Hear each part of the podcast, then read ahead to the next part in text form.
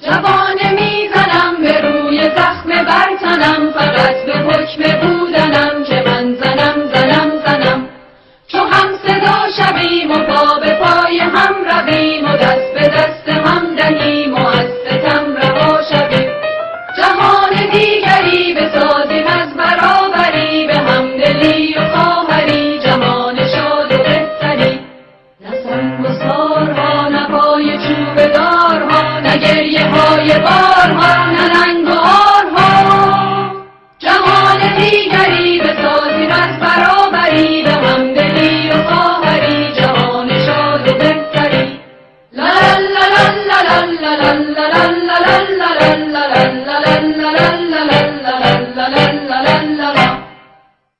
ما هرگز تسلیم نمی‌شویم. جوهر زندگی همان جوهر آزادی است. من حق ندارم برای خودم و خانواده‌ام بترسم. من باید نگران اوکراین و آینده‌اش باشم. ما برای کشورمان می‌جنگیم. ولادیمیر زلنسکی، رئیس جمهور اوکراین. با سلام و درود به شما شنوندگان گرامی رادیو ایراوا، نرگس قفاری هستم و برنامه این هفته پانزده اسفند هزار و چهارصد برابر با ششم مارس دو هزار و بیست و دو رو آغاز می‌کنیم. روز سه‌شنبه هشتم مارس روز جهانی زن هست و این روز رو پیشاپیش به تمامی زنان ایران و جهان، به خصوص زنان اوکراین تبریک میگم و امیدوارم که به زودی در ایرانی آزاد برای آبادانی کشورمون و برای چشیدن طعم شیرین رسیدن به حقوق زنان تلاش کنیم. چهارشنبه سوری و نوروز هزار و چهارصد و یک هم کم کم داره از راه میرسه. لحظه تحویل سال جدید در ایران روز یکشنبه بیست و نه اسفند ساعت هفت و نیم عصر هست و در اتاوا روز یکشنبه بیست مارس ساعت یازده و سی و سه دقیقه صبح سال تحویل خواهد شد. ایستگاه رادیویی سی اچ او از روز دوشنبه بیست و هشتم فوریه و در سیومین سالگرد تأسیس این ایستگاه برنامه فاندینگ درایو یا همیاری دو هزار و بیست و دو خودش رو هم آغاز کرده که تا دوازدهم مارس ادامه خواهد داشت. لطفاً با تکست زدن کلمه دونیت به شماره تلفن شش یک سه پنج شش دو پنج نه شش هفت صفحه گوفاندمی رو که براتون ارسال میشه ببینید و از اون طریق کمک‌های مالی خودتون رو به این ایستگاه برسونید. اگر دوست دارید به صورت نقدی کمک کنید، میتونید در ساعت اداری به ایستگاه تشریف بیارید و کمک خودتون رو مستقیما بدید. اگر نه، میتونید با چک یا مانی اوردر در وجه سی اچ یو او هشتاد و نه ممیز یک اف ام و یا اینکه به وسیله ای ترانسفر یعنی از طریق آنلاین بانکینگ به ایمیل donation at c h u o dot f m کمکاتون رو ارسال کنید. فاندینگ درایو برای تأمین برخی هزینه‌های ایستگاه سی اچ او هست. امیدوارم که ما رو تنها نگذارید.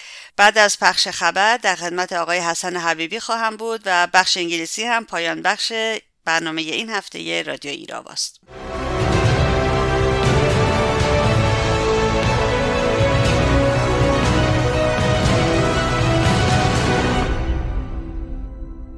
سازمان مجاهدین خلق ایران روز پنجشنبه دوازدهم اسفند اعلام کرد که آمار جانباختگان کرونا در پانصد و چهل و هفت شهر ایران از پانصد و هفده هزار و صد تن بیشتر است. به نقل از سایت سی تی وی نیوز تا روز پنجشنبه سوم مارس برابر با دوازدهم اسفند از سه میلیون و سیصد و ده هزار و سیصد و هشتاد و پنج کیس مثبت کرونا در کانادا سه میلیون و صد و شصت و یک هزار و نهصد و هفتاد و سه تن بهبود یافته و سی و شش هزار و هشتصد و چهل و سه تن دیگر فوت کردند. در اینجا توجه شما رو به گزارش این هفته دکتر حسین جهانسوز درباره ویروس کرونا و سویه‌های مختلف اون جلب می‌کنم.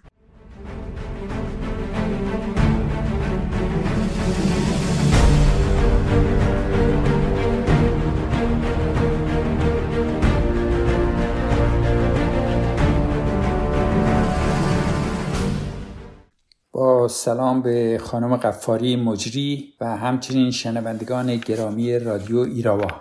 طبق گزارش سازمان مجاهدین خلق ایران، تعداد قربانیان کرونا در سراسر کشور از پانصد و سیزده هزار نفر هم بیشتر است. رژیم با کمال وقاحت، با دروغگویی و پنهانکاری تعداد جانباختگان را صد و سی و پنج هزار نفر اعلام کرده است.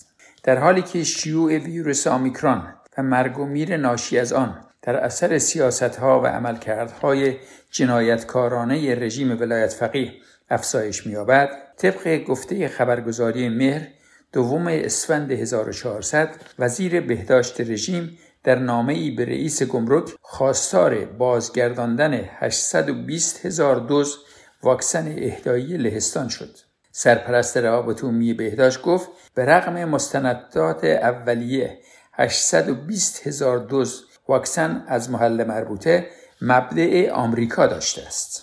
در اردبیل فرماندار شهرستان پارساباد گفت هفتاد درصد مراجعین به بیمارستانها مبتلایان اومیکرون هستند. در خراسان رضوی رئیس بیمارستان فوق تخصصی کودکان اکبر گفت مراجعه سرپایی و بستری کودکان مبتلا به کرونا در استان خراسان رضوی نسبت به ماه گذشته دو تا سه برابر شده است. به گزارش رسانه‌های حکومتی در فارس طی بیست و چهار ساعت گذشته صد و هفتاد و هشت بیمار جدید مبتلا به کرونا بستری شدند و سیزده نفر جان باختند. در اصفهان طی بیست و چهار ساعت گذشته هزار و سیصد و سی و یک بیمار جدید مبتلا به کرونا شناسایی و هجده بیمار مبتلا به کرونا درگذشتند. گرداننده بهشت زهرای تهران گفت آمار جان باختگان کرونایی در دو هفته گذشته در تهران شش برابر شده است.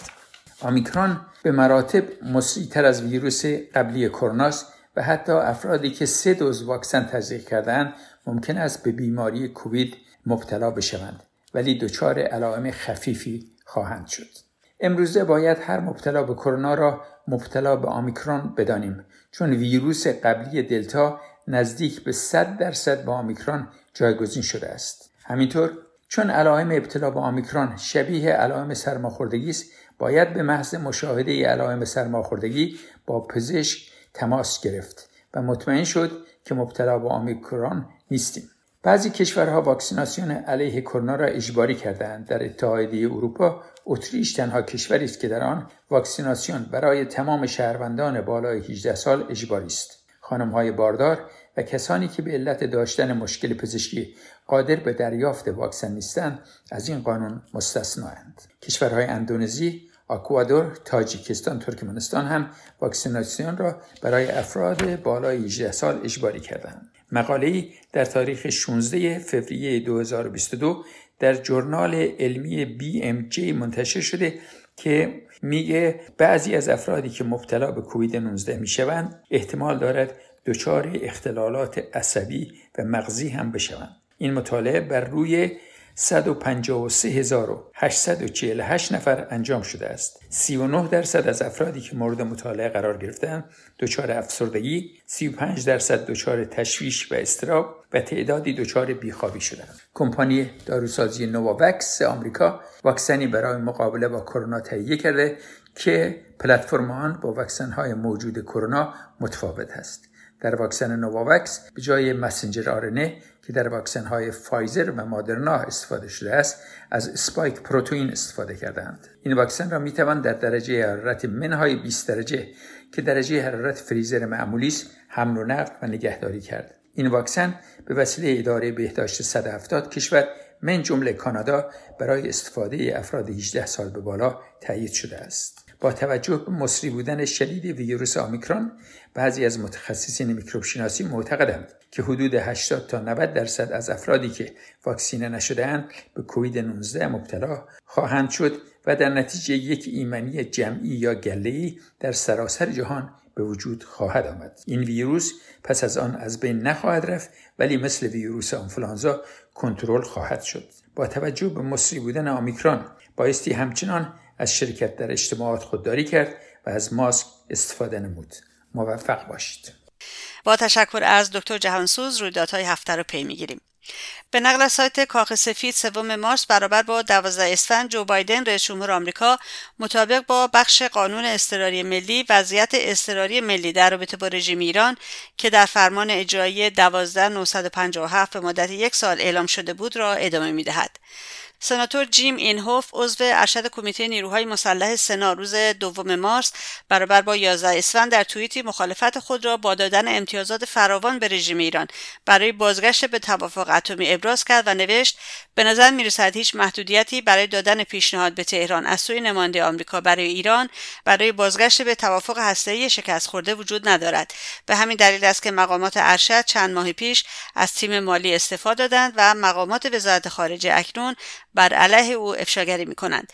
لازم به ذکر است که هواداران مقاومت ایران روز پنجشنبه در وین طی تظاهراتی هر گونه معامله و سازش با رژیم آخوندها را محکوم کرده و آن را سوق رساندن به ماشین قتل عام و ترور و جنگ افروزی و تولید بمب اتمی دانستند. مقاومت مردم اوکراین علیه تجاوز روسیه به کشورشان همچنان ادامه دارد. مجله تایم دوم مارس در مقاله تحت عنوان چگونه زلنسکی از اوکراین دفاع کرد و جهان را متحد نمود نوشت: زلنسکی در مقابل چشمان جهان تجسم مبارزه‌ای شد که اکثر دولتمداران غربی مدت‌ها بود نحوه جنگیدن را فراموش کرده بودند. زلنسکی نه تنها مردم خود را برای دفاع از سرزمینشان گرد هم آورد، بلکه آنها را تشویق کرد تا بمب‌های بنزینی را به سمت خودروهای نظامی روسیه پرتاب کنند و در برابر تانک ها قرار گیرند. او همچنین دموکراسی های جهان را به شیوه هایی که فقط یک هفته قبل غیر قابل تصور به نظر می رسید متحد کرد. زلنسکی تصمیم گرفت در پایتخت خود بماند، اقدامی شجاعانه که مسیر تاریخ را تغییر داده است. لازم به ذکر است که به گفته زلنسکی رئیس جمهور اوکراین شانزده هزار داوطلب خارجی جهت نبرد با نیروهای روسیه وارد اوکراین شدند. این در حالی است که گزارشات از گلوله‌باران سنگین شهرهای خارکیف، چرنیهوف و ماریوپول حکایت می‌کند. رویتر گزارش کرد که به رغم این گلوله‌باران شهرهای ذکر شده همچنان در دست نیروهای اوکراینی است. روز چهارشنبه دوم مارس مجمع عمومی ملل متحد نیز قطعنامه محکومیت حمله روسیه به اوکراین را با اکثریت آرا به تصویب رساند. بنا به اطلاعیه شورای ملی مقاومت ایران دوازده اسفند برابر با سوم مارس رژیم روز پنجشنبه یک زندانی را در زندان دزفول، روز چهارشنبه یازده اسفند اکبر شاهسوند سی و شش ساله را در زندان دستگرد اصفهان، روز دوشنبه نهم اسفند مراد صالح بیگ چهل و پنج ساله را در زندان زنجان، روز یکشنبه هشتم اسفند علی حیدر دهقانی چهل ساله را در زندان خرم‌آباد و جاسم قنبری سی ساله بلوچ را در زندان جیرفت کرمان حلق‌آویز کرد. در خبر دیگر عفو بین‌الملل روز چهارشنبه دوم مارس اعلام کرد که زندانیان کرد اهل سنت انور خضری، ایوب کریمی، داوود عبداللهی، فرهاد سلیمی، قاسم آبسته، کامران شیخه و خسرو بشارت در زندان رجایی شهر کرج یعنی گوهردشت در معرض خطر اعدام قرار دارند. اتهام این زندانیان افساد فی الارض و جرایم مرتبط با امنیت ملی عنوان شده است. زندانی سیاسی فریبا اسدی در اعتراض به ضرب و شتم توسط یکی از زندانیان متهم به جرایم عادی و عدم رعایت اصل تفکیک جرائم در زندان قرچک ورامین از روز یکشنبه هشتم اسفند دست به اعتزاب قضا زده است. فریبا اسدی پیشتر در بهمن هزار و سیصد و نود و نه به همراه سه تن دیگر با اتهاماتی از قبیل تبلیغ علیه نظام و عضویت در گروه‌های مخالف نظام توسط نیروهای امنیتی بازداشت، ولی پس از مدتی با تودیع قرار وثیقه آزاد شده بود.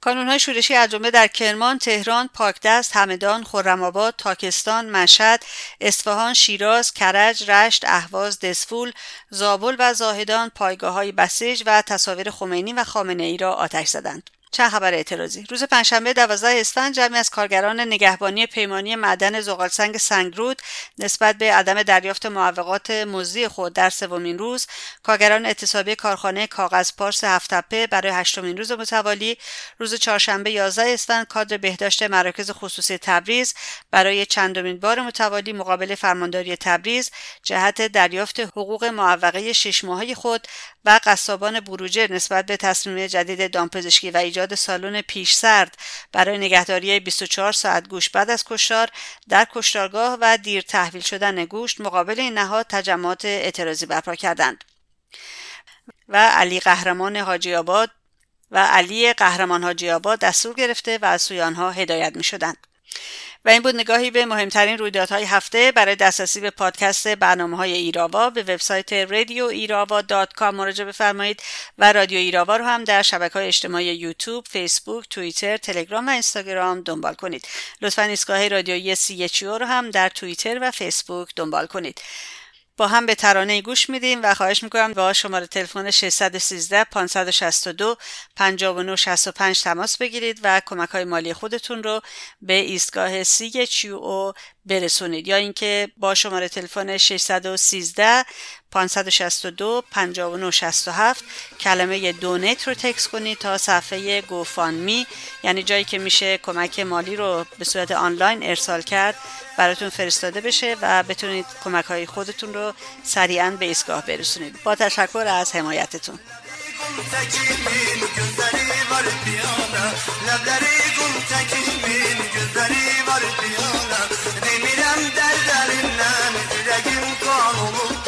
Yaman ömrüm yolunda kız saralıp bir soluk bir.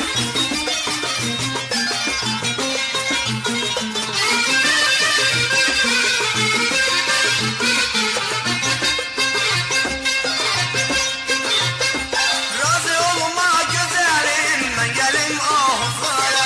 Razı olma güzelim ben gelim ah zara. Razıyam taş oleydim elimden şampunala. Razıyam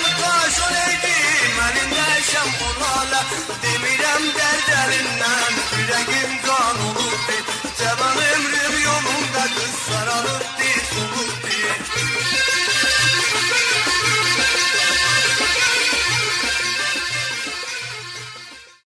همونطور که میدونید حمله روسیه به اوکراین با مقاومت غیرقابل تصوری روبرو شد و جهانیان از مقاومت مردم اوکراین هم شوکه شدند و هم نیرو گرفتند.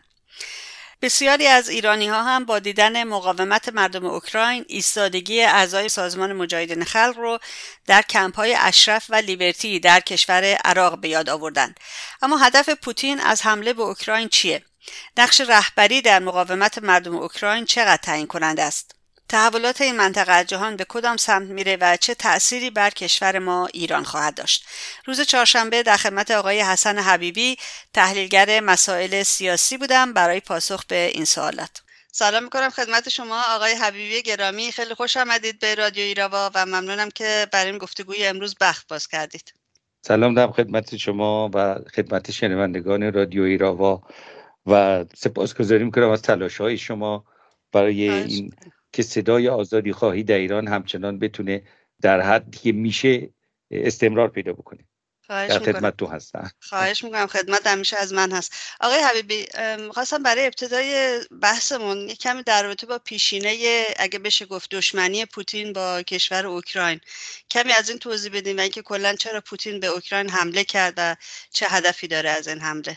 دشمنی پوتین با اوکراین فقط به خاطر دشمنی خاص با اوکراین نیستش.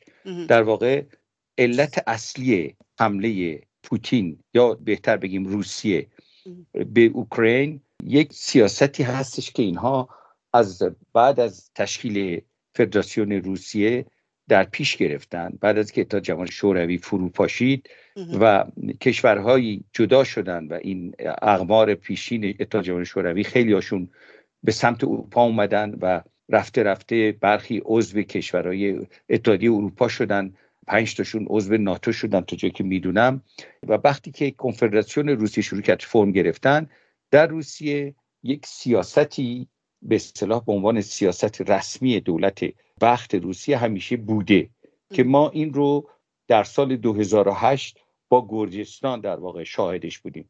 در اون موقع نمیدونم شما چقدر خاطرتون هستش، اوستیای جنوبی در اون موقع اومد اعلام استقلال کرد و از گرجستان خودش رو خواست جدا بکنه. حالا گرجستان یک کشوری بود که اعلام استقلال کرده بود و تلاش میکرد که عضو اتحادیه اروپا بشه و تلاش میکرد که عضو ناتو بشه.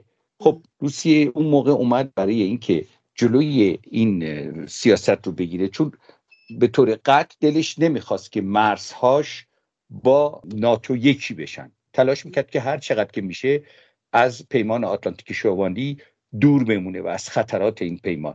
و خب طبیعتاً میدونین که علیرغم اینکه نزدیک فقط به پنج درصد از مرزهای روسیه با کشورهایی که در واقع عضو ناتو هستن، ولی از افزوده شدن از این این درصد رو میخواست جلوش رو بگیره. سیاستش این بود که برای اینکه نظر مرزهای بیشتری با ناتو داشته باشه این بود که بیاد بخشای کوچیکی از خاکایی که درست بین مرز خودش و مرز جمهوریایی که مستقل شده بودن مثل گرجستان استقلال پیدا کرده بودن رو اینها رو تحریک میکرد، میگفت اینا اصلا روسی تبارن، پاسپورت روسی دارن، کاری که تو اسیای جنوبی کرد و اینا رو گفت که اعلام استقلال بکنید. گرجستان خب عکس‌العمل نشون داد، به اوستیا حمله کرد و منتظر این بود که گرجستان حمله بکنه و اومد و گرجستان رو اشغال کرد و نه تنها اوستیا رو از گرجستان جدا کرد، حتی آبخازی هم که دید که اوضاع فراهمه این کارو کرد. در اون موقع اتحادیه اروپا بسیار ضعیف برخورد کرد. اون موقع بوش رئیس جمهور بود و تا جایی که یادمه مدودوف رئیس جمهور روسیه بود و اینا خیلی شلوغ کردن، مثل الان تهدید کردن، گفتن این کارو میکنیم اون کارو میکنیم، گفتن نمیدونم از دادگاه حقوق بشر اروپا بیرون میکنیم روسیه از این کارا، ولی هیچ خبری نشد و روسیه اون موقع دید که اگه بخواد میتونه تیکه های از خاکی رو که قبلا ازش جدا شده و الان میره که اروپایی بشه این رو دوباره به خودش ملحق بکنه. گرجستان از اون موقع تلاش کرد که به ناتو وصل بشه و اوکراین هم دقیقاً در همین وضعیت بود. اول کاری که کرد اومد تو دو هزار و چهارده، یعنی سابقش به این برمیگرده، به تو دو هزار و چهارده اومد کریمه رو به محض اینکه به محض ببینین اوکراین یک حکومتی پروروس داشت توش تا سال دو هزار و چهارده، یعنی حاکمیتی که توی اوکراین بود حرفای پوتین رو گوش میکرد، ولی سال دو هزار و چهارده در انتخابات این حاکمیت برکنار رفت و روسیه از اون موقع به این فکر افتاد که هر جور که شده اجازه نده که دوباره اوکراین هم بیفته توی دهن ناتو و تو اتحادیه اروپا و اومد کریمه رو اشغال کرد، به خودش ملحق کرد و دو تا منطقه مرزی دونسک و لوهانسک رو تحریک کرد به اینکه خودمختار بشن، که اون موقع به طور واقعی اینا خودمختار هم بودن، یعنی دولت مرکزی اوکراین رو اینا تسلطی نداشت از سال دو هزار و چهارده تا الان. حالا چرا الان این کار رو کرد پوتین؟ ببینید در همه تاریخ دولت‌هایی که میخوان امتیاز بگیرن از همسایگان خودشون، از کشورهای هممرز خودشون، موقعی این کارو میکنن که اون کشور مربوطه ضعیفه، یعنی یه حاکمیت ضعیفی داره. اوکراین خب خودش یه حاکمیتی داشت که یه حاکمیت نوپای جوان و رئیس جمهور جوان، پشتش به اتحادیه اروپا گرم بود. اتحادیه اروپا بسیار ضعیف شده در سالهای اخیر، در هفت هشت سال اخیر و حتی من میتونم بگم از سال دو هزار و پانزده دو هزار و شانزده به این طرف روز به روز ضعیف و ضعیف و ضعیف‌تر شده در مقابل بزرگسالی سیاست جهانی دارم میگم. از اون طرف هم ما در آمریکا شاهد یک حکومت ضعیفی هستیم. حکومت بایدن یه حکومت ضعیفی نسبت به حکومت ترامپ بخوام بگم و حتی نسبت به حکومت بوش که خیلی قابل مقایسه نیست. به هر حال با حکومت ترامپ که قابل مقایسه نیست هستن، با حکومت بوش هم حتی در نسبت به اون موقع هم باز ضعیف‌تره. برای همین چون روس‌ها تجربه بوش رو داشتن فهمیدن که اوضاع طوریه که اگه بخوان بکنن الان باید بکنن و برای همین حمله‌شون رو در واقع شروع کردن. به لحاظ روز و ایناش هم روز رو انتخاب کردن که بگن که آره ما اون آنچه که در سال دو هزار و چهارده اتفاق افتاد قبول نداریم و حمله‌شون رو در واقع شروع کردن، یعنی میخوان اون چیزی رو که توی گرجستان نتونستن بگیرن چون موقع ضعیف بود روسیه، میخواستن اینجا بگیرند که اونم چیه؟ اینه که اوکراین رو دوباره به زیر قدرت و نفوذ سیاسی خودشون به در بیارند، اوکراین الب... نره توی اتحادیه اروپا. درسته، البته همچه اتفاقی نیفتاد، ولی روزهای اول همه فکر میکردن که کار تمومه، روسیه میاد حمله میکنه اوکراین رو میگیره، ولی چند روز از حمله روسیه به اوکراین که گذشت یهو ورق برعکس شد آقای حبیبی، و شاید بشه گفت ورق مماشات با روسیه هم برگشت و اوضاع کلا سیصد و شصت درجه چقدر صد درصد چرخید. اصلا چه اتفاقی افتاد این وسط؟ ببینین من اگه بخوام به حرفای خیلی تعصیب بکنم، میگن حتی یه توافقی هم بودش سر اینکه پوتین بیاد و تو این مقطع اوکراین رو تحت تسلط خودش بیاره، حالا یا تسلط کنترل یا کنترل کامل نظامی و سیاسی یا تسلط و نفوذ سیاسی. به هر حال هر دوش یکی بود. برای پوتین مینیمم نفوذ سیاسی بود، یعنی یه دولت دست نشانده اونجا باشه، ماکسیممشون بود که کل اوکراین رو تحت کنترل خودش بگیره که خیلی بعید بود، ولی اوکراین خیزی اینو برداشته بود. به هر حال قرار بر این بود به نظر من هم اوکراین و هم طرفهای مقابلش سر این به نوعی توافق ضمنی کرده بودند، یعنی دولت مردهای اروپایی و آمریکا و همه و چین و اونام که اصلا اونا که اونا که موافق بودن و میخواستن که روسیه تقویت بشه. من میگم یعنی قرار بر این بود که این اتفاق بیفته و پوتین اشتباه نکرده بود. پوتین کاملا حساب شده کار کرد و اصلا هم قرار نبود که امروز هشتاد درصد کل ارتش روسیه در اوکراینه، هشتاد درصد کل ارتش اتحاد جماهیر شوروی سابقه اگه بخوایم بزرگی و قد و قوارش رو بگیم امروز در اوکراینه. همچین حسابی پوتین اصلا نکرده بود، میخواست یه حمله سریع بکنه و اون دو تا استان رو جدا کنه، زلنسکی رو برکنار کنه، اگه میتونه اگه دستش رسید بکشتش، اگه دستش نرسید یک دولت دیگه بیاره روی کار، دولت پروروس، و این قرار بود بشه. همه هم باهاش موافق بودن. به نظر من به طور ضمنی نمیشد جلوی اینو بگیری، یعنی این قرار بود بشه. اگر که نشد این بود که یک فاکتوری اومد که نه پوتین و نه اتحادیه اروپا و نه آمریکا به هیچ وجه بهش فکر نمی‌کردن، تو محاسبات سیاسیشون همچین فاکتوری رو به حساب نیاورده بودن. اونم فاکتور مقاومت داخلی مردم اوکراین بود، روی این فاکتور اصلا حساب نکرده بودن، برای همین هم همشون شوک شدن. به نظر من همونقدر پوتین شوک شد که رهبران کشورهای اروپایی از آلمان گرفته که بدترین موضع‌گیری رو داشت در این رابطه، یعنی بالاترین حد مماشات رو صدراعظم فعلی آلمان نشون داد، تا فرانسه و تا بقیه کشورها که ساکت بودن و خود بایدن که اصلا خیلی راحت همون در لحظات اول گفتش که ما فقط تحریم میکنیم. اروپا اول نگفت که فقط تحریم میکنیم، گفت گزینه‌های مختلفی روی میزه، من جمله گزینه نظامی. ولی بعد از اینکه بایدن گفت ما تحریم فقط میکنیم، اروپا هم گفت ما فقط تحریم میکنیم. یعنی این فاکتور بود که صحنه رو چرخوند که هیچ کس منتظرش نبود. صادقانه بگم منم به هیچ وجه همچین انتظاری نداشتم. فکر میکنم با... کسی اصلا انتظار داشت. آقای حبیبی اصلا بل... شوکه شدیم بل... همه. همه شوکه شدیم. ولی اگه مقاومت اوکراین ولی اگه مقاومت بل... اوکراین نبود و به طور مشخص رئیس جمهور این کشور آقای زلنسکی، فکر می‌کنید چه اتفاقی می‌افتاد آقای حبیبی و چه پیامدهایی می‌داشت برای جهان؟ بدون شک میشه گفت یه مینیمم و یک ماکسیمومی داشت. مینیممش این بود که دو تا استان دونسک و لوهانسک رو جدا میکرد و اینها رو خودمختاری اعلام میکرد. حداقل این بود که کریمه رو جزو خاک خود، یعنی موافقت میکردن که کریمه بشه خاک روس. درسته که اون ملحق کرده کریمه رو، ولی مثلا جهان این رو نپذیرفته. روسی رفته اونجا قدرت نمایی کرده، خب اونجا دیگه رسما میشد خاک روس. مینیممش این بود و اینکه اینا چیزی بود که به دست آورده بود قبلا، فقط رسمیش میکرد. و از همه مهمتر این که حتما زلنسکی رو برکنار میکرد، اگر که دستش بهش میرسید گفتم میکشتش و بعد دولت دیگه میورد. ولی ماکسیمومش هم این بود که وقتی که پوتین ارادش رو بر اوکراین تحمیل میکرد، بدون شک جمهوریای دیگه مثل خب شما ببینین وقتی که چیز دیروز رئیس جمهور گرجستان اومده فرانسه پیش اتحادیه اروپا، یعنی دیروز اومده اینجا و صحبت سر اینه که بخواد عضو اتحادیه اروپا بشه، بخواد جلو بندازن درخواست عضویتش رو و داره برمیگرده میره با عجله. خب اینا همه اونور سکه رو نشون میده. اگه این نبود حتما که به گرجستان دست اندازی میکرد، حتما به جمهوری لیتونی و استونی دست اندازی میکرد، چرا که اروپا و جهان بهش گفته نشون میداد که کاری باهاش ندارن و میتونه کاراشو بکنه.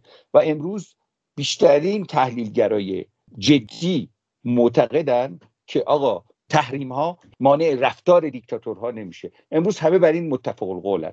تحریم هایی که بر روسیه اعمال میشد، هر چقدر که در اروپا و غرب خیلی ازش بزرگش میکنن، بر روسیه تاثیر جدی نمیتونست بذاره.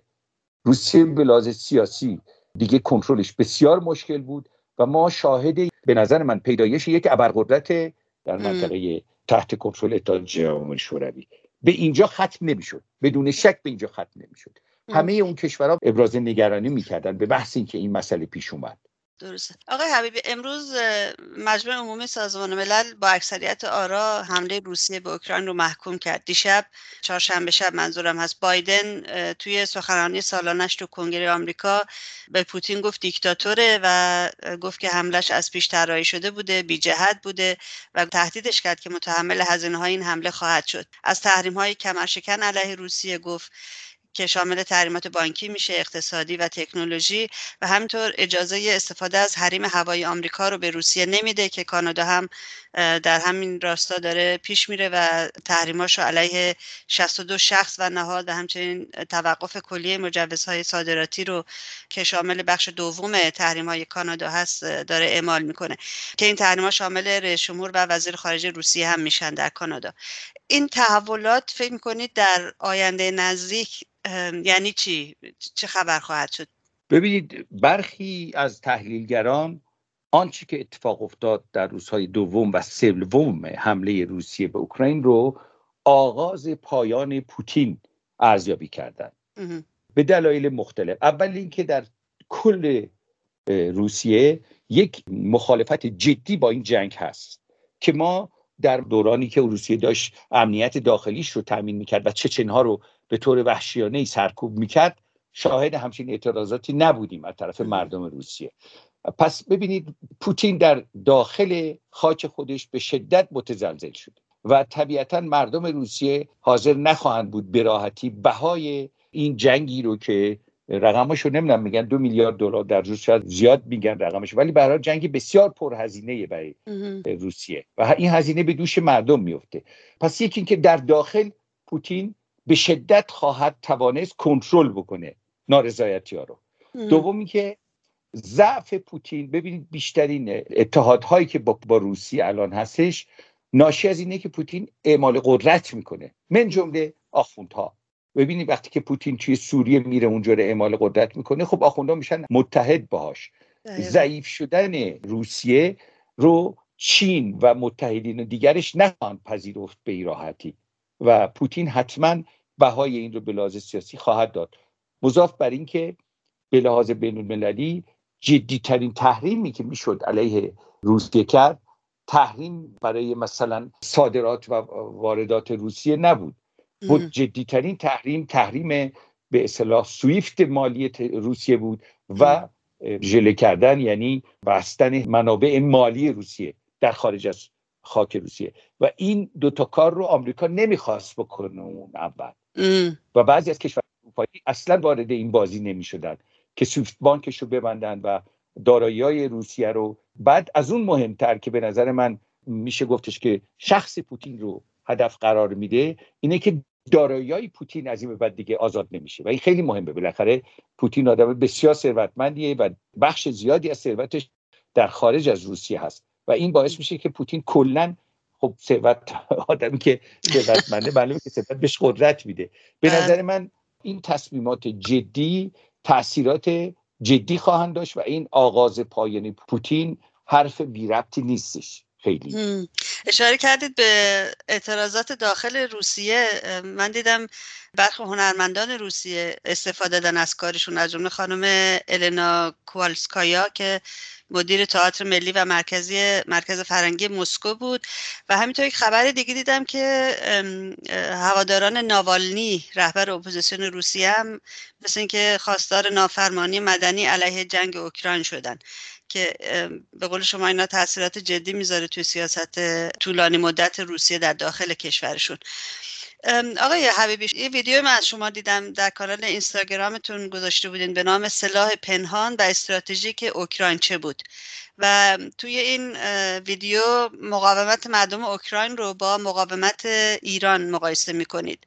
میخوام بپرسم ازتون دلیلتون برای این کار چیه؟ چون مقاومت ایران که با یک نیروی خارجی در حال مبارزه نیست. ببینید، البته به این صورت در مقام مقایسه بر نمیادم، هرچند که بسیار نکات مشترکی هست در هر دو مقاومت، ولی تأکیدی که من روی اون در اون ویدیو دارم نه بر عنصر مقاومت به طور کلی و به طور عام هست، بلکه به عنوان تعیین کننده ترین عامل در عنصر مقاومت. ببینید، ما گفتیم که آنچه که در سیاست جهانی پیش بینی نشده بود، عنصر مقاومت اوکراین در مقابل تجاوز روسیه بود. حالا این عنصر مقاومت داده‌های متفاوتی داره. یکیش مردم اوکراین هستن که خب یک مردمی هستن که اینا مقاومت کردن. اولش هم مقاومتشون اینقدر زیاد نبود. ما شاهدین بودیم که خیلی‌ها اومدن تا مرز. بعد دیدیم که نه، خیلی از اینا که اومدن تا مرز برگشتن. یعنی مقاومت هم کم کم دامنش گسترد. مقاومت مردم رو دارم میگم. بله. دوم عنصر تشکیلات که بسیار مهمه، چون مقاومتی که تشکیلات نشته باشه خب معلومه که نمیتونه جلوی ارتش قدرتمندی بایسته. در اوکراین ارتش ملی وجود داشت ولی سابقه فعالیت‌های پارتیزانی و فعالیت‌های به اصطلاح شبه نظامی در اوکراین زیاد هستش از جنگ جهانی دوم به این طرف و این نوع تشکیلات رو مردم اوکراین بهش عادت دارن. این دوتا فاکتور بود توی اوکراین، هر دوتا فاکتور وجود داشت وقتی که پوتین حمله کرد و هیچ کس از در جهان بر این دو فاکتور تاکید نمی‌کرد. یعنی نه پوتین روی این فاکتور حساب می‌کرد و نه جهان خارج. یک فاکتوری بود که نبود، اون فاکتور سوم، یعنی عامل اصلی در فاکتور مقاومت، اونم رهبری جانباز فداکار، رهبری که انگوش بزنه روی گردنش همراه با زن بچه‌ش بیسته بگه بیسته من بگه مقاومت میکنم. یعنی که ببینید اگر که به جای زلنسکی نخست وزیرش هم وامیستاد اینقدر تاثیر نداشت، اگر رئیس کل ستاد ارتشش هم این حرفا میزد اینقدر تاثیر نداشت. نقش زلنسکی و فرد زلنسکی به عنوان بالاترین مقام سیاسی اوکراین که پس از اشغال روسیه دیگه مقام سیاسی نبود، دیگه زلنسکی مقامش مقام رئیس جمهور نبود، چون کل دستگاه جمهوری اوکراین دیگه تقریبا زیر سوال رفته بود و معلوم بود که اولین کسی که قربانیش هست همین زلنسکیه. اوکراین از فردای روزی که اومد لباس نظامی پوشید و سلاح دستش گرفت رهبر مقاومت اوکراین بود. یعنی نقشش و تعیین کنندگیش از یک رئیس جمهوری که تا دیروز رئیس جمهور بوده یه سری فرامین میداده ارتقا پیدا کرد به یک رهبر مقاومت ملی و این رهبر مقاومت ملی عنصریه که جهان باش ناآشناست و ما در سی سال گذشته من خودم در ده ها ساعت شاید بگم صدها ساعت بحث شرکت کردم، بحث‌های متفاوت هم در بین فارسی زبانان و هم در ملیت‌های دیگه که حرف اصلیشون بوده که آقا رهبری فردی رو دیگه باید حذف کرد از جنبش‌های آزادی بخش. رهبری فردی نه تنها مفید نیست، مضره. ما در سوریه شاهد این بودیم که مقاومت سوریه رهبری فردی رو کلا نفی کرد. رهبری مقاومت سوریه شش ماه به شش ماه عوض می‌شد. پس ببینی ما با عنصر جدیدی در جهان روبرو شدیم در عمل که رهبری فردی عامل اصلی در عنصر مقاومت و اینو هیچ کس نمیتونه بگه اینطوری نیست، چون این همه این تغییرات از وقتی شروع شد که زلنسکی اومد تو وسط، چون مردم که بودن ارتش هم که بود کسی رو این دو تا چیز حساب نمی‌کرد.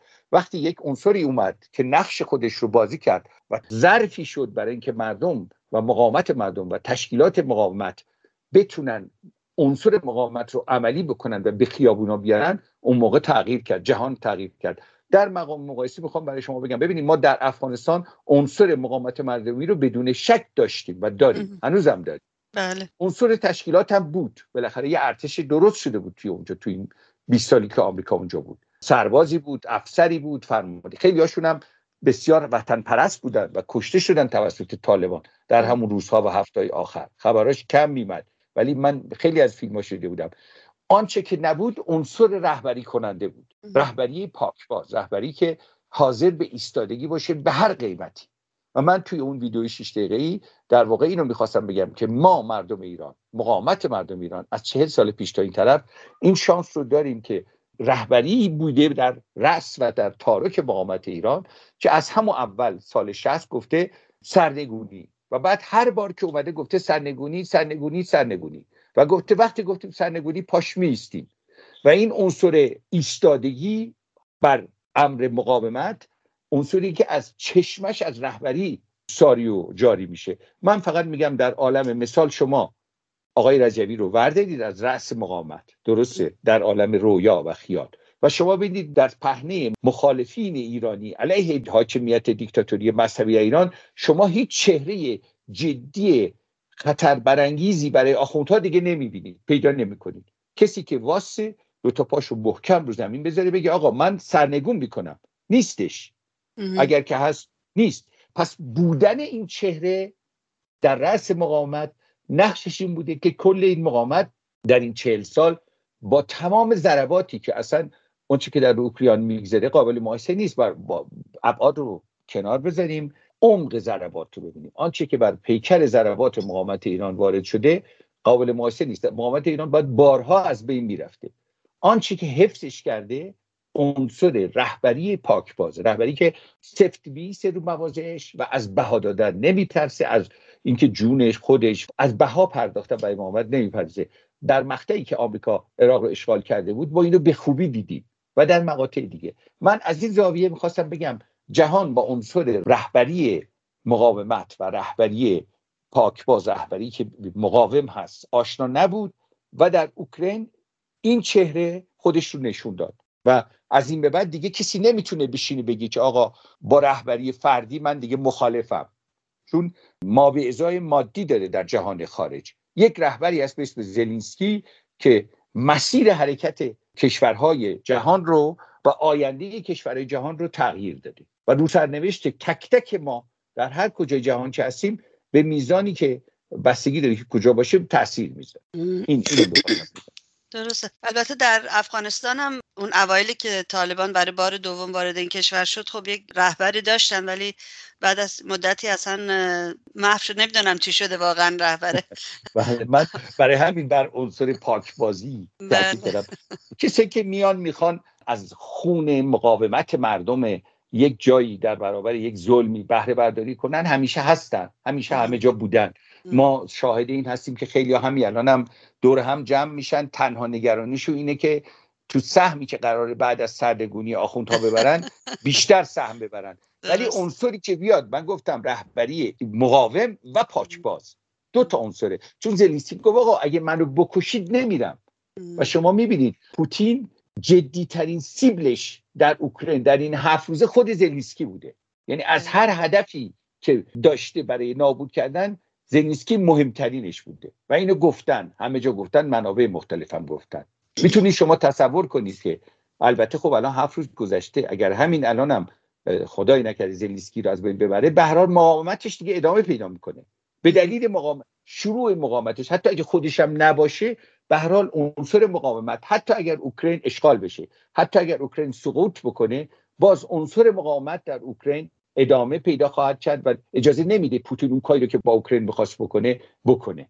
اوکراین دیگه هیچ وقت آروم نمیشه، حتی اگر الان موفق نشه که در مقابل حملات اتحاد جماهیر شوروی سابق ارتش همونه دیگه الان تقویت شده است مقاومت کنه. درسته.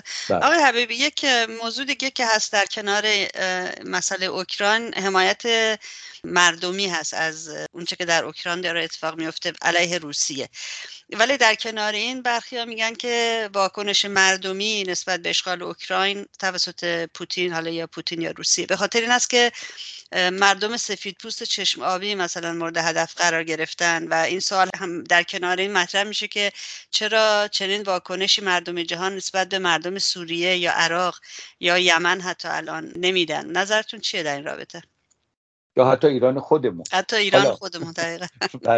ببینین منظورتون از واکنش مردم، مردم منظور منظور کشور اروپایی میشه. مردم اروپایی. یعنی حمایت مردم کشورهای اروپایی به این خاطری که اینهایی که قربانی دارن میشن به اصطلاح چشم آبی و فاکتورش قوی هست، سفید پوست هستن. بله. من فکر میکنم که اولا کلا این نگاه واقعی نیست، برای اینکه ما در اروپا زندگی کردیم. عنصر راسیسم یعنی نژاد پرستی اینقدر قوی نیست در مردم اروپا. دومی که شما باید در نظر بگیرید که مردم اروپا به طور مشخص از حمله‌ای که پوتین به اوکراین کرد متضرر شدند. یعنی از همون فردا صبح بنزین دو برابر شد، گاز چهار برابر شد. مردم پول که می‌خواستن بدن ماشینش رو پر کنن می‌فهمیدن که این جنگ چقدر براشون بده. یعنی مردم اروپا مسئله نون و آب خودشون هم هست، فقط مسئله اوکراین نیستش که.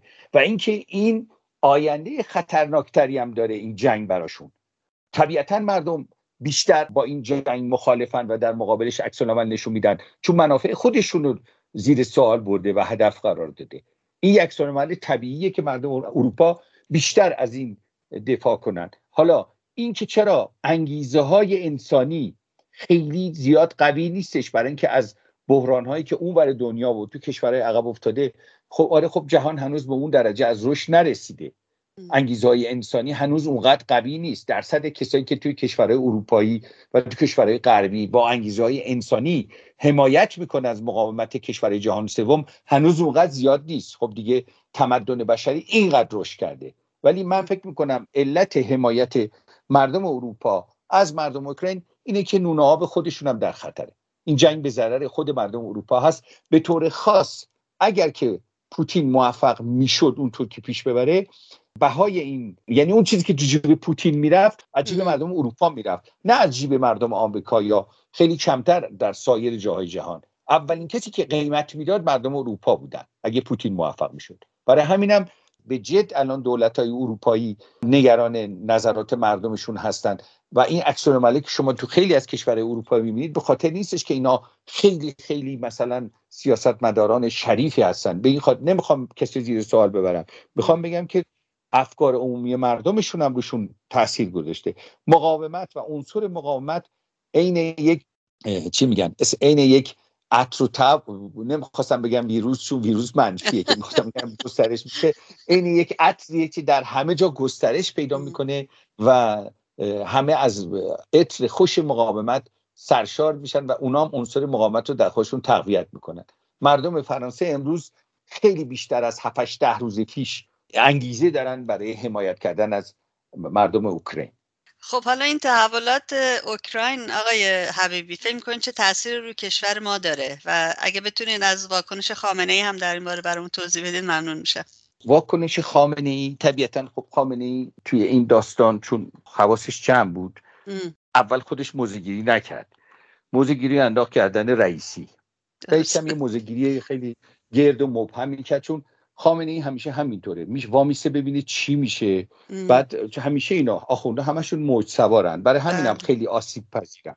وقتی که موج چرخید اولش اومد و خواستن، البته رئیسی مثل که زنگ زده بوده به پوتین تلفنی تبریک گفته بهش بعد از جو میگن ازش پرسیده نهار خوردی؟ نهار خوردی بعید نیست. ولی میخوام بگم که آخوندها به شدت مضرر میشن و شدن، تا همین الان هم مضرر شدن. چرا؟ چون ببینید روسیه به طور واقعی برای مردم ایران یک مایه نگرانی بود در سالهای اخیر.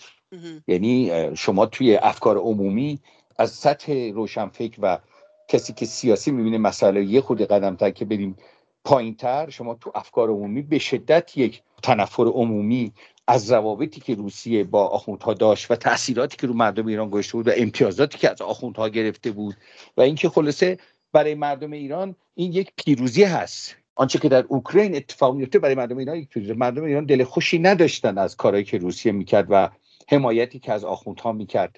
برای همینم طبیعتاً همون میزان که پوتین بازنده است به همون میزان هم آخوندها بازنده‌اند و به همون میزان عنصر مقاومت و چشمانداز این که میشه از دست آخوندها خلاص شد به درجاتی در ایران به نظر من تقویت میشه. یعنی قانونمند این مسئله، گفتم مقاومت ساریه، سرایت میکنه و برای فکر میکنم ما الان خیلی زود ازش صحبت بشه ولی تأثیرات این رو ما به طور مشخص در ایران خواهیم داشت، به طور مشخص به صورت اعتراضات یا هر چیزی از این جنس ما شاهد این تأثیرات خواهیم بود. به نظر یه ویدیو دیدم که مردم بخشش هم خانواده های قتل عام شدگان هواپیمای اوکراینی بودن، جلوی سفارت روسیه رفتن و شعار مرگ بر پوتین داده بودن که لباس شخصی ها ریخته بودن، این خانواده ها رو کتک زده بله. بودن، بعضی ها هم دستگیر کرده بودن. در همون روز اول یا در همون روز اول بله. آره. به شدت کنترل میکنن. ولی طبیعتا مردم ایران هم مثل بخشای عمده مردم جهان از مقاومت مشروع مردم اوکراین حمایت میکنن به دلیل اینکه این مقاومت مشروع هست در مقابل اشغال خارجی و به خاطر اینکه دل خودشون هم دلشون میخواد یه همچین کاری بکنن. یعنی مردم ایران یه چیزی دلنشینیه، دلپذیریه. هی بعضیا به خودشون میگن خب چرا ما مثل اوکراینا نمیکنیم، چرا ما این کارو نمیکنیم. بعضیا یه خود قر میزنن، یعنی قرا بیشتر شده. ولی من میخوام بگم که آنچه که مهم هست اینه که تأثیراتی که تغییر تعادل قوا، ببینید تعادل قوا دیگه تغییر کرد و ما هنوز زوده ولی باید ببینیم این تغییر تعادل قوا چقدر شکاف برمی‌داره، چقدر عمیق‌تر میشه، تا کجا پیش میره. ولی تغییر تعادل قوا چیزیه که حکومت لرزان آخوندها در ایران رو بسیار متزلزل تر خواهد کرد. تبقیه مقاومت ایران نوع... میتونه از این تحولات استفاده بهینه ببره آقای حبیبی؟ من فکر میکنم که به طور عام دو تا مقوله هست. یکی ام. درسی که مردم میگیرن و عنصر مقاومت تقویت میشه، یه درس ام. عمومیه که مردم میگیرن. دومی که مقوله مقاومت کردن به لحاظ بین المللی جای بیشتری باز پیدا میکنه در روابط بین الملل. در ما میدونی خیلی سخت بود این سالهای اخیر که شما بگی آقا من میخوام برم مقاومت بکنم به صورت قهرامیز با آخوندها. اصلا کلمه‌شو شما اگه مینوشتی سلاح، کلمه‌تو حذف می‌کرد توی بله. فیسبوک حسابتو می‌بست. یعنی جنگیدن و مقاومت کردن خیلی کار سختی شده بود ام. به خاطر کارهایی که آخوندها کرده بودن. خب این راه‌ها داره باز میشه. الان تو تلویزیون‌ها صبح تا شب دارن نشون میدن مثل کارخونه آبجوسازی کوکتل مالوتوف بله. یا مثلا انبوهی از ببینید مقاومت ایران از جانب رژیم آخوندی به درجات زیر ضرب میرفت با همه همه حیله‌های ممکن. یکیشون گفتن آقا مقاومت ایران توش مثلا کودکان شانزده ساله رفتن اینا مسلح شدن، دروغای اینجوری که اخیراً علم کردن شما. خب الان شما تلویزیون نشون میده که بچهای اوکراینی چهارده پانزده ساله سلاح رو کولشونه، کوکتل مولوتوف دستشونه. یعنی یه سری از این حق بازی‌ها به صورت ماکرو شکست، دیگه نمیشه از این کلاکا زد. اینا چیزیه که به طور مستقیم یا به صورت غیر مستقیم راه رو باز میکنه برای ما. دیگه از فردا میشه از مقاومت مسلحانه در برابر ظلم صحبت کرد. دیروز خیلی سخت‌تر بود، قبل از اوکراین خیلی سخت‌تر بود. اینا چیزای کلیشه. چیزای دیگه‌ش هم خب بالاخره تغییر تعادل قوا باید ببینیم چه تأثیری روی وضعیت آخوندها خواهد داشت. ضعف آخوندها طبیعتاً راه رو برای مقاومت بازتر میکنه. از این زاویه من فکر می‌کنم روزای خوبی در پیش داریم. من امیدوارم هم. امیدوارم همینجور باشه. ما هم خوشبین هستیم که اتفاقات خوبی در آینده نه چندان دور بیفته و منجر بشه به سرنگونی رژیم آخوندها به دست مردم و مقاومتشون. آقای حبیبی خیلی ممنونم از توضیحات روشنگرانه که دادید. روزتون بخیر. براتون آرزوی سلامتی دارم. متشکرم از فرصتی که به من دادید و برای شما و برای همه شنوندگانتون آرزوی سلامتی دارم. ممنونم ازتون. آنچه که شنیدید گفتگوی رادیو ایراوا بود با آقای حبیبی. گفتگوهای رادیو ایراوا رو میتونید در شبکه‌های اجتماعی و یا در وبسایت رادیو ایراوا دات کام بشنوید. از اینکه تا این لحظه همراه ما بودید ازتون بسیار متشکرم و توجهتون رو به بخش انگلیسی ایراوا جلب می‌کنم. تندرست و شاد باشید. زنده باد آزادی. روز جهانی زن مبارک و فراموش نکنید که در فاندینگ درایو ایستگاه سی اچ او هستیم و منتظر کمک‌های مالی شما هستیم. با تکست کردن کلمه دونیت به شماره تلفن شش یک سه پانصد و شصت و دو پنجاه و نه شصت و هفت که راحت ترین روش برای کمک هست. صفحه گوفاندمی براتون ارسال میشه. از اون طریق میتونید کمک های مالی خودتون رو هر چه سریعتر به ایستگاه برسونید. با تشکر از حمایتتون. Good afternoon. My name is Narges Ghaffari and you're listening to Radio Irava on C H U O eighty-nine point one F M and C H U O dot F M in Ottawa. Today is March sixth, twenty twenty-two. On February twenty-eighth, C H U O on its thirtieth anniversary launched its twenty twenty-two funding drive, which will continue until March twelfth. Please text DONATE to six one three, five six two, five nine six seven in order to receive the link to GoFundMe page where you can send your donations to C H U O. If you prefer to donate in cash, you can come to the station and do so. If not, you can send check, money order. You can even use e-transfer to donate. You can use the email donation at chuo.fm. International Women's Day is just around the corner. Happy Women's Day to all, especially Iranian, Ukrainian, and Afghan, and all women who are struggling to embrace opportunities, peace, freedom, and democracy. Iranian New Year or Nowruz and Çarşembe Suri are approaching fast as well. Çarşembe Suri is the last Wednesday of the Iranian calendar year, and it's time to set a fire and leap over them. Nowruz will arrive in Ottawa on Sunday, March twentieth at eleven thirty-three a.m. Happy Nowruz. Over five hundred seventeen thousand one hundred people have died of the novel coronavirus in five hundred forty-seven cities across Iran, according to reports tallied by the Iranian opposition People's Mujahideen Organization of Iran, P M O I M E K, as of Thursday, March third.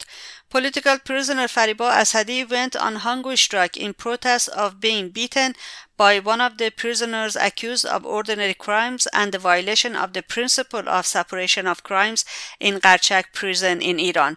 Intelligence agents arrested Fariba Asadi in February twenty twenty-one, along with three others. They faced charges such as propaganda against the state and membership in opposition groups. Later, Miz Asadi gained her temporary release on bail. For more news regarding Iran, please visit radio irava dot com or go to c h u o dot f m and follow the links to our website. And this is it for this edition of Radio Irava. Thank you very much for tuning in. We'll be here next Sunday at three p.m. our local time right here on c h u o dot f m or C H U O eighty-nine point one F M. Till then, goodbye and bedrood, and as always, long live freedom, and please stay safe. As the funding drive goes on, there are people here to answer your calls. Please call or text six one three, five six two, five nine six seven. If you're texting this number, text DONATE and you'll get a link to GoFundMe page where you can give your donations. Happy International Women's Day once again, and thank you very much and have a great day.